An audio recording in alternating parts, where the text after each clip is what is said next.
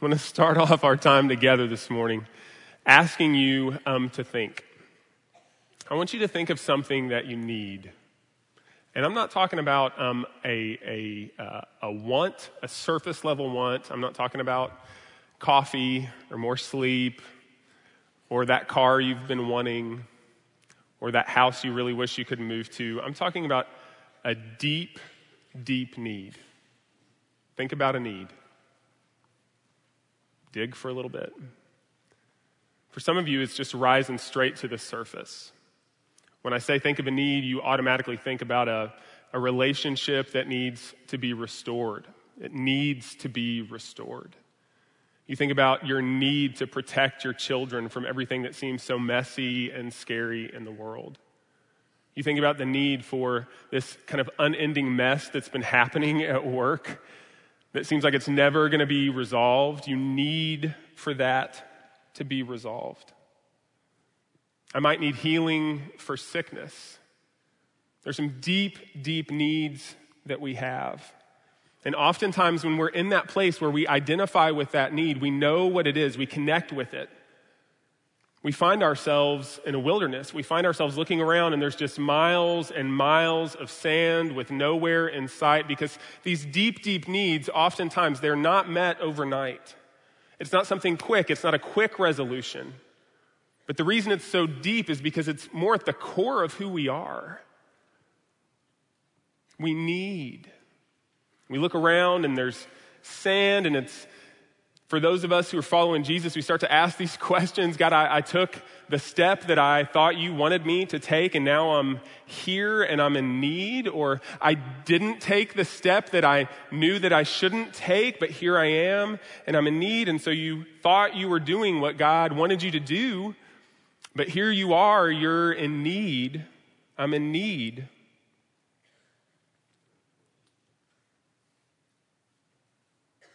And we don't know what to do with it.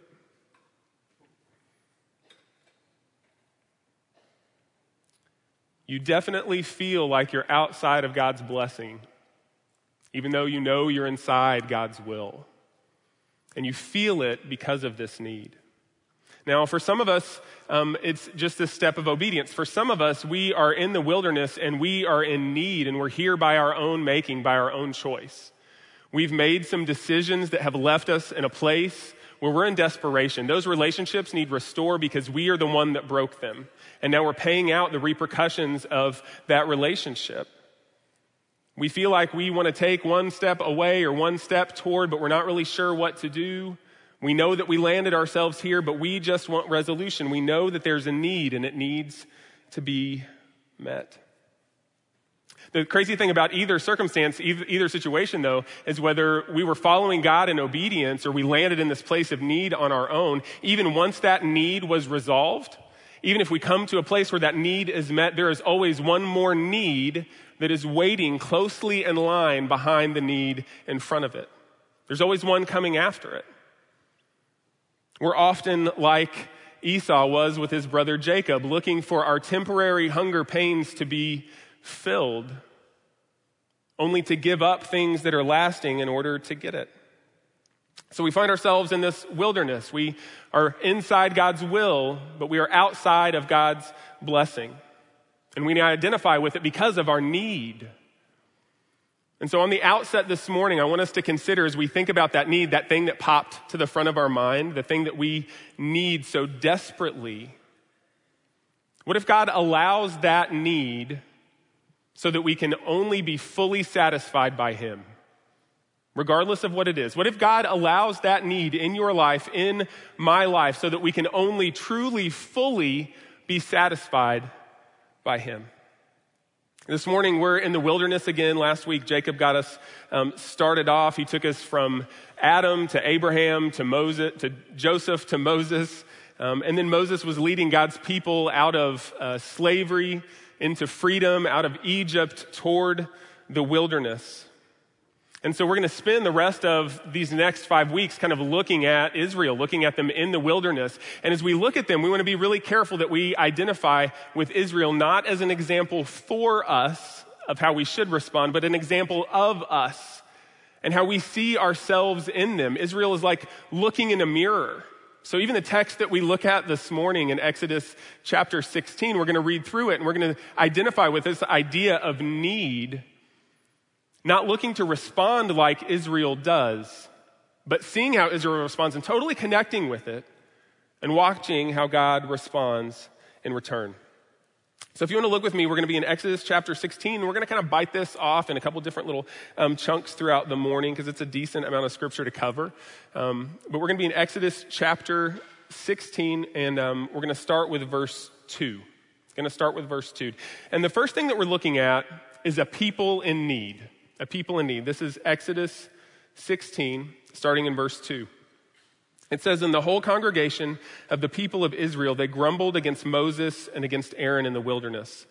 And the people of Israel said to them, Would that we have died by the hand of the Lord in Egypt when we sat by the meat pots and ate bread to the full.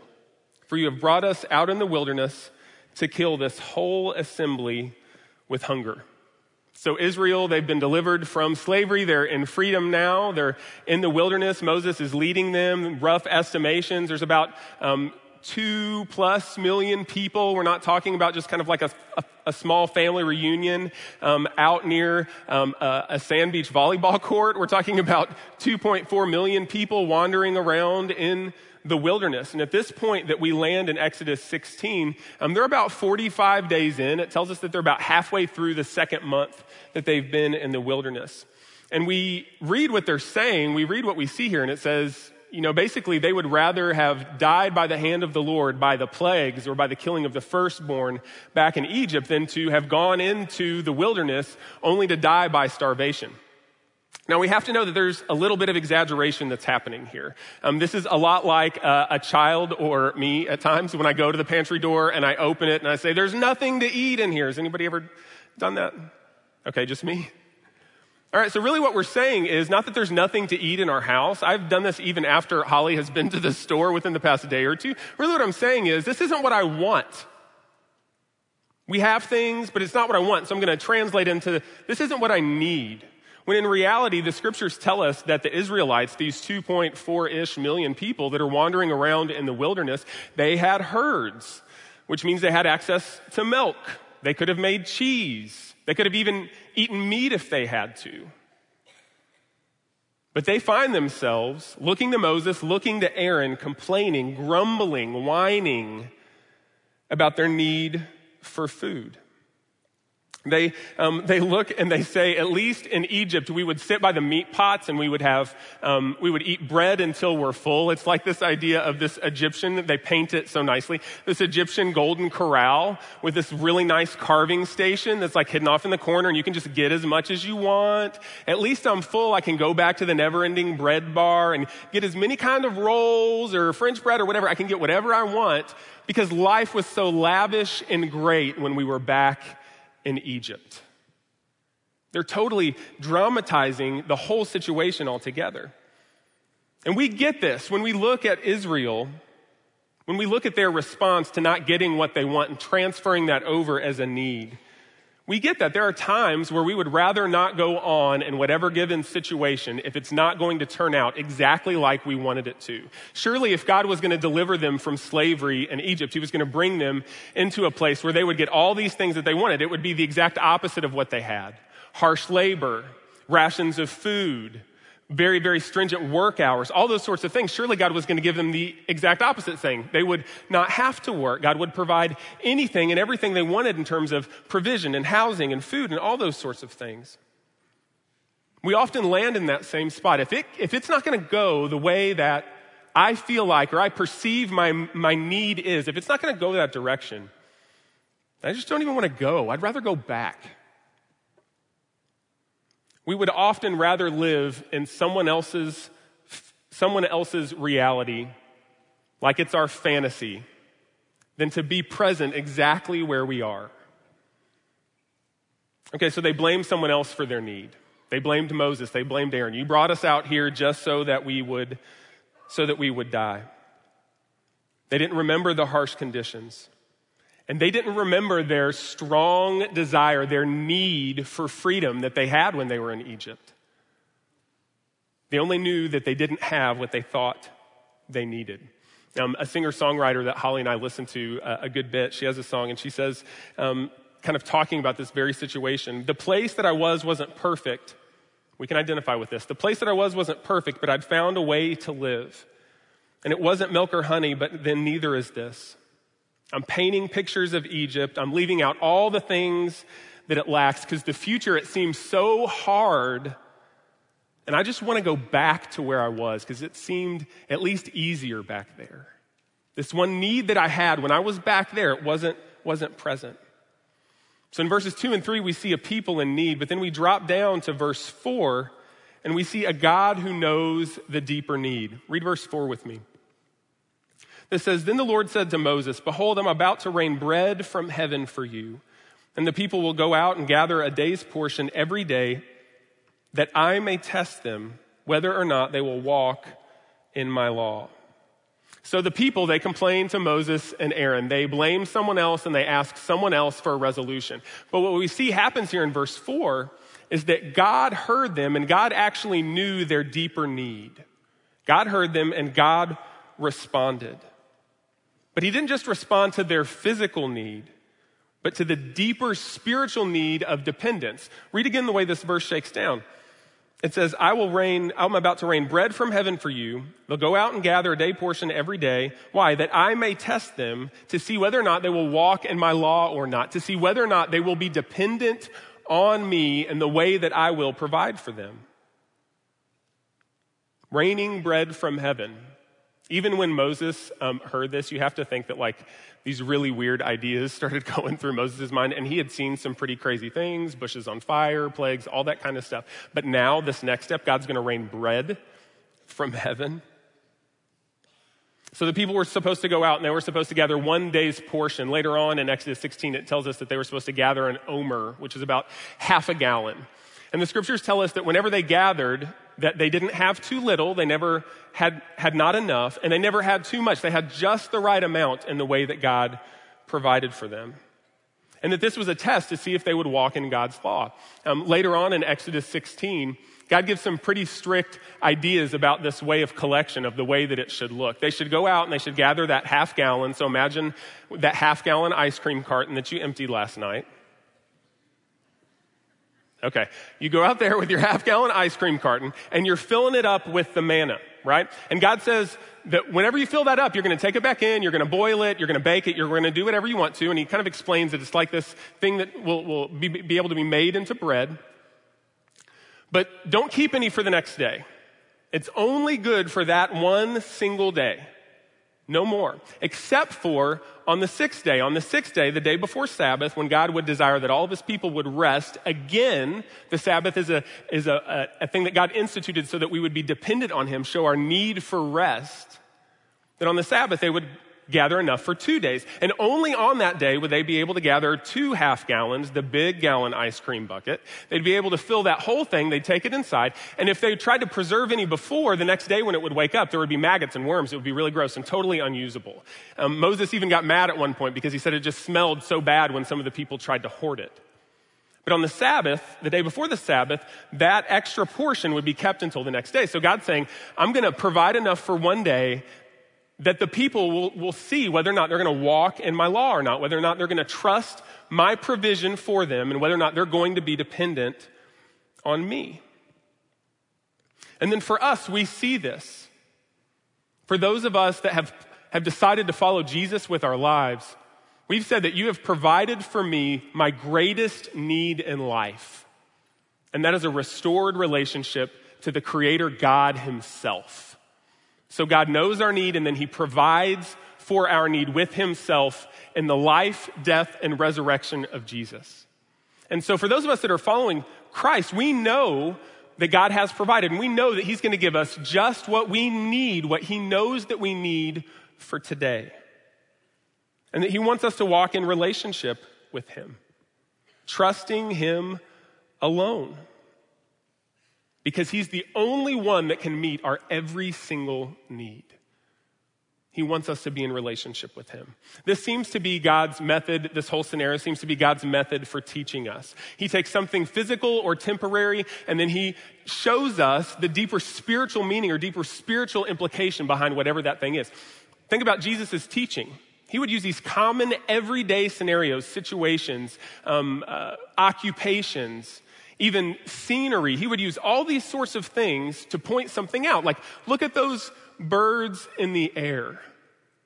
Look at those flowers of the field. See how God has provided for them food and shelter? How much more does God love you and care for you? It's the same way that Jesus taught. He took plain temporary physical things and gave them a spiritual reality. And for us, if we will keep our eyes open and pay close attention to our need, there's deep spiritual implication there. So there's a people in need, a God who knows a deeper need, and then we see a God who is near. Look with me in verses 9 through 12. It says, Then Moses said to Aaron, Say to the whole congregation of the people of Israel, Come near before the Lord, for he has heard your grumbling. And as soon as Aaron spoke to the whole congregation of people of Israel, they looked toward the wilderness, and behold, the glory of the Lord appeared in a cloud. And the Lord said to Moses, I've heard the grumbling of the people of Israel. Say to them, At twilight you shall eat meat, and in the morning you shall be filled with bread. Then you shall know that I am the Lord your God. So they've grumbled, they've complained. Moses and Aaron have heard. God has spoken back to Moses and Aaron, saying, I'm going to provide exactly what they need for that day. Then Moses and Aaron pull everybody together. They start to speak to the people and say, This is God's plan. You have whined, you have complained. God is going to provide, not just to fill your bellies, but so that you will remember that He is your God, that He is the one who is for you. But first, God gets their attention. He captures their eye with His glory, is the way that the text reads for us. This is a reminder of his presence in their midst, not just his provision, but his actual presence there with them, before them. They look off and they see his glory there. In the middle of their need, whether they handled it correctly or not, in the middle of their need, God made his presence known. And it was, it was unquestionable at that point that we are a people of need God knows our deeper need and that God is near. He tells them that meat and bread is on its way, just like they were reminiscing back about, about back in Egypt, but with pots and bread that will be never ending. Um, so, as I was kind of thinking through this, it's, it's kind of this interesting picture that Moses and Aaron would gather this mass accumulation of people together and he's telling them what God is going to do. And as he's telling them off in the distance, you see God's presence out there. And we don't, we know it's a cloud, but we don't know exactly what it, it looks like. And it would be easy, I think, and maybe this is just the main, way my mind works, to be able to look out there and be like, I'm hungry, my stomach's growling, I see a sandstorm out in the distance. What, what all does this have to do with feeding my hungry belly? Um, recently, uh, I guess within the past three or four weeks or so, my mom was uh, diagnosed with cancer for the third time around. Um, and she is a tough, tough woman who has fought this many times. But this was just a huge blow. I mean, it was a huge blow to her, huge blow to our family. And um, we all kind of like took it in really, really different ways. Um, but we, uh, we heard the news. We went up to Nashville, that's where I'm from, and we spent the night there and uh, heard from a great number of friends just kind of reaching out, saying that they were praying for us, and um, just really appreciate so many of you who have done that. But um, went to bed that night, woke up the next morning, and was talking to my mom as she was standing at the coffee pot. And so there's these questions that are running through our heads. If you, if you said, like, what is your need? Our need would be for healing. Our need would be for these things that are in our brain to disappear, right? Um, but we have a God who knows our deeper need. I was standing at the coffee pot with my mom the next morning and um, just asking her how she slept that night. And she said, You know, I got up around four and um, uh, just had a really hard time going back to sleep. I just feel like the enemy was just kind of playing games with my head, making me think all these different sorts of things. And, um, and I was just like, I'm really sorry. And I go back to, you know, go back to the bedroom, pick up my phone. And a friend had sent me a text saying, I woke up at four o'clock this morning, um, just couldn't sleep anymore, and just really felt like the Lord wanted me to pray for your mom, um, pray specifically for comfort and for rest. So I went back to my mom and I said, you end up going back to sleep? And she said, Yeah, I was only up for a little bit, but it was just really intense when it was. Now, it would be easy for me to look at that like the Israelites could have looked at the sandstorm. They could have, or God's presence. They could have looked out there and they just could have said, that's, that's coincidence. That's a sandstorm. Moses and Aaron are talking. Out there, there's something happening. When in reality, God's presence is with us. He's near to us in so many ways in the midst of our need. My mom needed comfort. God was reminding her of his presence with her in that moment by somebody who was 200 miles away, getting up and interceding on her behalf.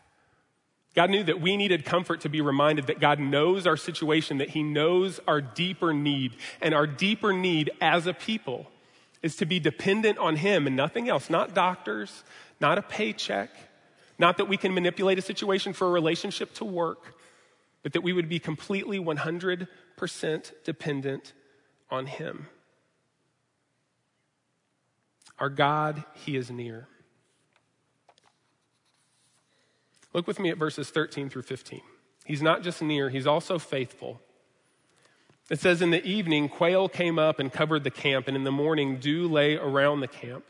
And when the dew had gone up, there was on the face of the wilderness a fine flake like thing, fine as frost on the ground. When the people of Israel saw it, they said to one another, What is it? For they didn't know what it was. And as Moses said to them, It is the bread that the Lord has given you to eat. So God has done exactly what he said he was going to do. The, he said he was going to provide for them, and he provided for them. Now, what's interesting about God's provision here is that he provided in both familiar and in unfamiliar ways. So the first thing that shows up is the quail shows up. And I'm not just talking about like, oh, a birdie came by. We're talking about enough quail for 2.4 million ish people, okay, to be able to eat meat in some fashion or another. Lots and lots of quail. And any quail hunters out there know that you don't get a whole lot of meat off a quail, right? A lot of quail. So they show up, and this is a familiar thing to Israel. They have, um, uh, being in Egypt, they would eat quail um, whenever they were there, or they would see other people eat quail because it was, um, it was probably a, a, delicacy of sorts. It was something that, that it's like filet. Only, you only eat it on special occasions or when nice things roll around. So they were familiar with it. But then he also provides in unexpected ways. He provides with this frost looking flake like thing that's on the ground and they walk outside and they don't have a clue what to do with it. And so they actually say, what is it? Which actually what manna means, which is what Israel ended up calling it. That's what it means. Manna means what is it? So it just, just stuck. They go out there and they see God's provision for them in both familiar and unfamiliar ways. But again, it was only enough for one day. The manna kept on coming back. The scriptures tell us that um, God provided with that flake-like stuff on the ground to be able to made into uh, to be able to be made into bread for 40 years, the entire time that Israel was in the wilderness. But it was just enough for the day. Extended means of self-provision, trying to gather more in order to have more later, in order to not have to be dependent on God to provide the next day. It was not going to work. Yesterday's manna would never be good for today. We see at the same time that just as God is near, that He is also faithful, that He provides for us in ways sometimes that we're expecting and sometimes we would never even dream about. But the goal, again, at the same time, is daily dependence. Just like Israel had to depend on God day after day after day, week after week after week, year after, follow me, year after year after year, he was training them, training their hearts, not just their stomachs, to be completely and fully dependent on him to meet their needs, not just to fill their bellies, but to show that he is the only one who can provide. And even after this, we have to remember we've now gone from a place where they were in complete need, they were making their need known, to now abundance. God's provided these quail and He's provided the manna, the bread for them to eat, but they were still in the desert. And they were in the desert for 40 more years. So their conditions, their surroundings, they didn't necessarily change super dramatically, except for the fact that God provided for them and He trained them in dependence on Himself over and over and over again. Look with me at uh, verses 33 through 35. It says, And Moses said to Aaron, Take a jar and put an omer of manna in it, and place it before the Lord to be kept throughout your generations. And as the Lord commanded Moses, So Aaron placed it before the testimony to be kept. And the people ate manna 40 years till they came to a habitable land. They ate the manna till they came to the border of the land of Canaan. We see that God's provision here is something that He wanted people to know for years and years and years and years to come. That God not only provided, but he was dependable and he could be depended upon, and that that was his desire for them, and that that's his desire for us. That's why he wanted this story of provision to continue on for generations, generations, and generations to come. It continued on to Jesus himself. We're going to read in John chapter 6 here in just a second. But it continues also to us. That's what we're talking about here this morning. God tells us in this passage his desire for us as we read this text that he is the Lord our God and that he alone provides. That's his desire for us. Whatever that need is that popped to the top of your mind, I want you to hear this truth laid over that. That he is the Lord our God and he alone provides for us. So, whatever efforts we make to try and aim towards self provision or to try and subside the hunger pains for whatever we feel like our need is. The only true answer is to turn to God in complete dependence. This is true for us. God's near, God's faithful, but God acts for our good for the people's good, but also for his glory. Their stomachs were filled, but ultimately not for temporary hunger to go away, but that they would know that he was the Lord their God. Our needs are met not just so our need will go away, but so that we will remember that he is the Lord our God. We can pray for resolution. We can pray for whatever situation we have to be undone. But there's another situation and another need directly behind it. Only so we will turn to God in complete dependence. What, what God told Moses and Aaron to do here to keep this jar, to preserve some manna, it was evidence of generations to come of God's faithfulness to, uh, to them. And for us this morning, as we think about God's faithfulness to us, or we even hear stories from our brothers and sisters around us of God's faithfulness to them, it acts as a witness. It screams loudly that God is faithful, that God is in control, that God is with us, that we are not alone, that He is near, He is faithful, that He acts for our good, but He works for His glory. God's work is evidence to us and to others of His character and His care toward us. God's faithfulness, this jar of manna, it's like a family heirloom of sorts. We recently inherited um, some furniture uh, from family.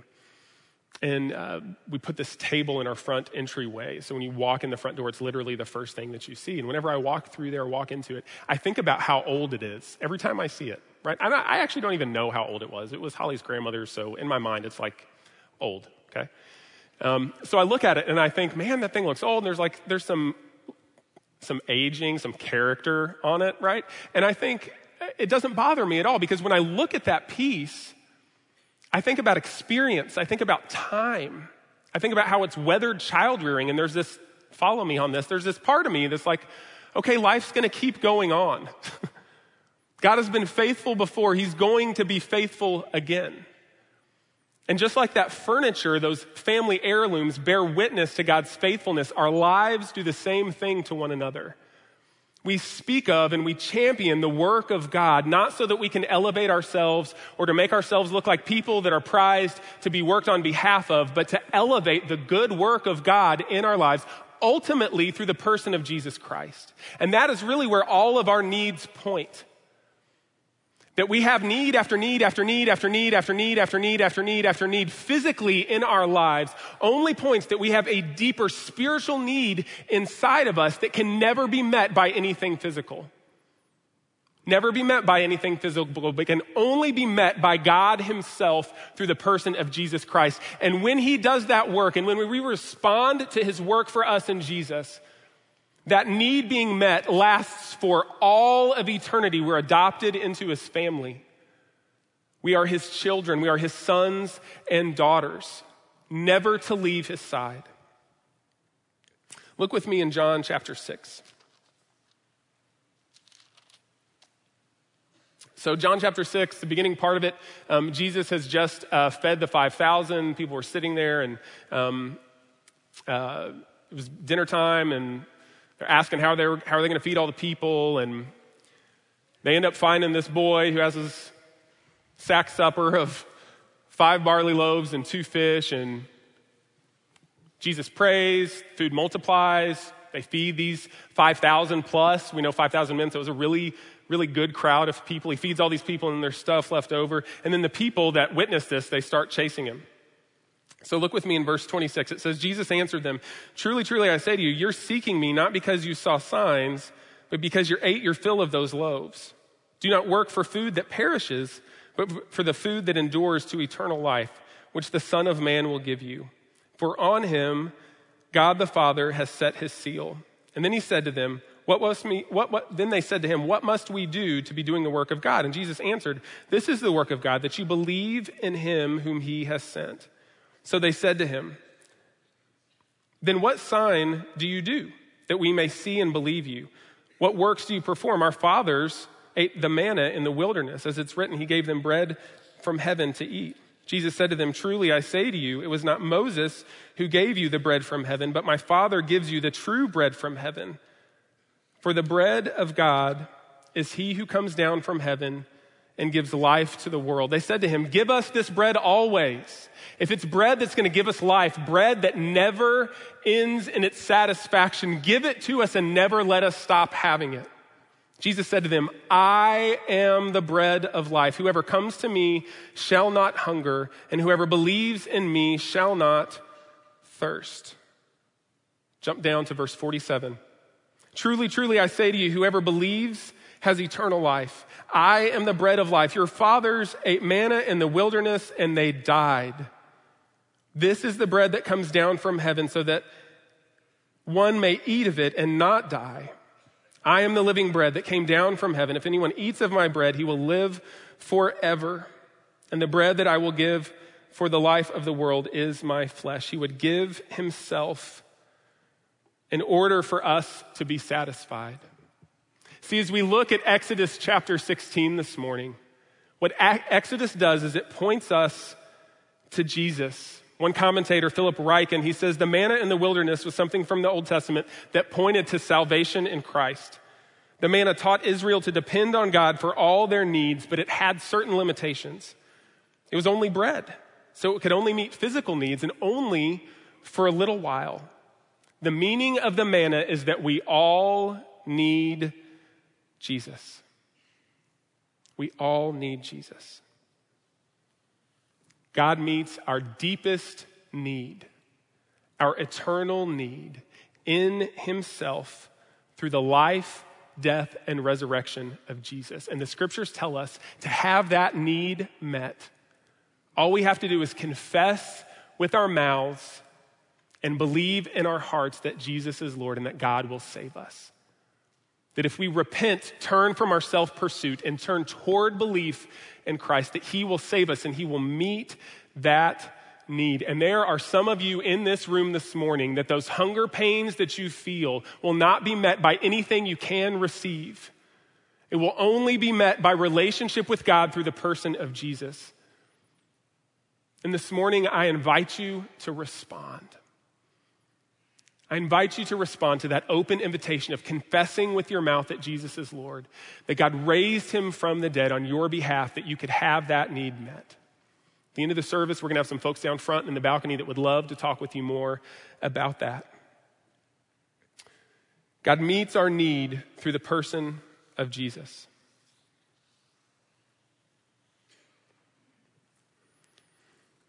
This morning, friends, as we think about the idea of need, I want to land on these two ideas. And that is one, when we find ourselves in the wilderness, we are met with an opportunity. We are met with an opportunity when we feel our need to redirect our hearts. Um, we, have, uh, we have four kids. Any of you have kids, grandkids, been around kid, were a kid once yourself? You know that kids ask one question a lot why? Why? Why? Why? Why? My prayer this morning is, is that we, as we identify with need in our lives and really look at it as an opportunity to redirect our hearts towards God's provision for us in Himself, that we would ask that deeper question of why. Why do I feel unsatisfied? Why do I feel like this need needs to be met? Why do I feel like I have to work and manipulate on my own to try and accomplish it for myself? Why? and then turn our hearts towards God as the one who will provide. So, what if God allows our need so that we can fully be satisfied by Him? Friends, it's not a what if, it's not a questioned proposition, it is a fact and a reality. That God allows our need, even our surface level needs, to point to our deeper need that we have for relationship with Him and dependence on Him day by day by day, week by week by week, year by year by year. And whatever that situation is that popped to the front of your mind when I ask at the top of the service, what is that need? God desires that you would take that need and you would latch it to Him and you would be completely 100% dependent on Him to meet that need. And I'm not talking about ask for anything you want, everybody look under your pews, we're giving away cars today. I'm talking about whatever that deep, deep need is that you have. Know that God knows your deeper need. And He will meet that deeper need with Himself. Will you pray with me?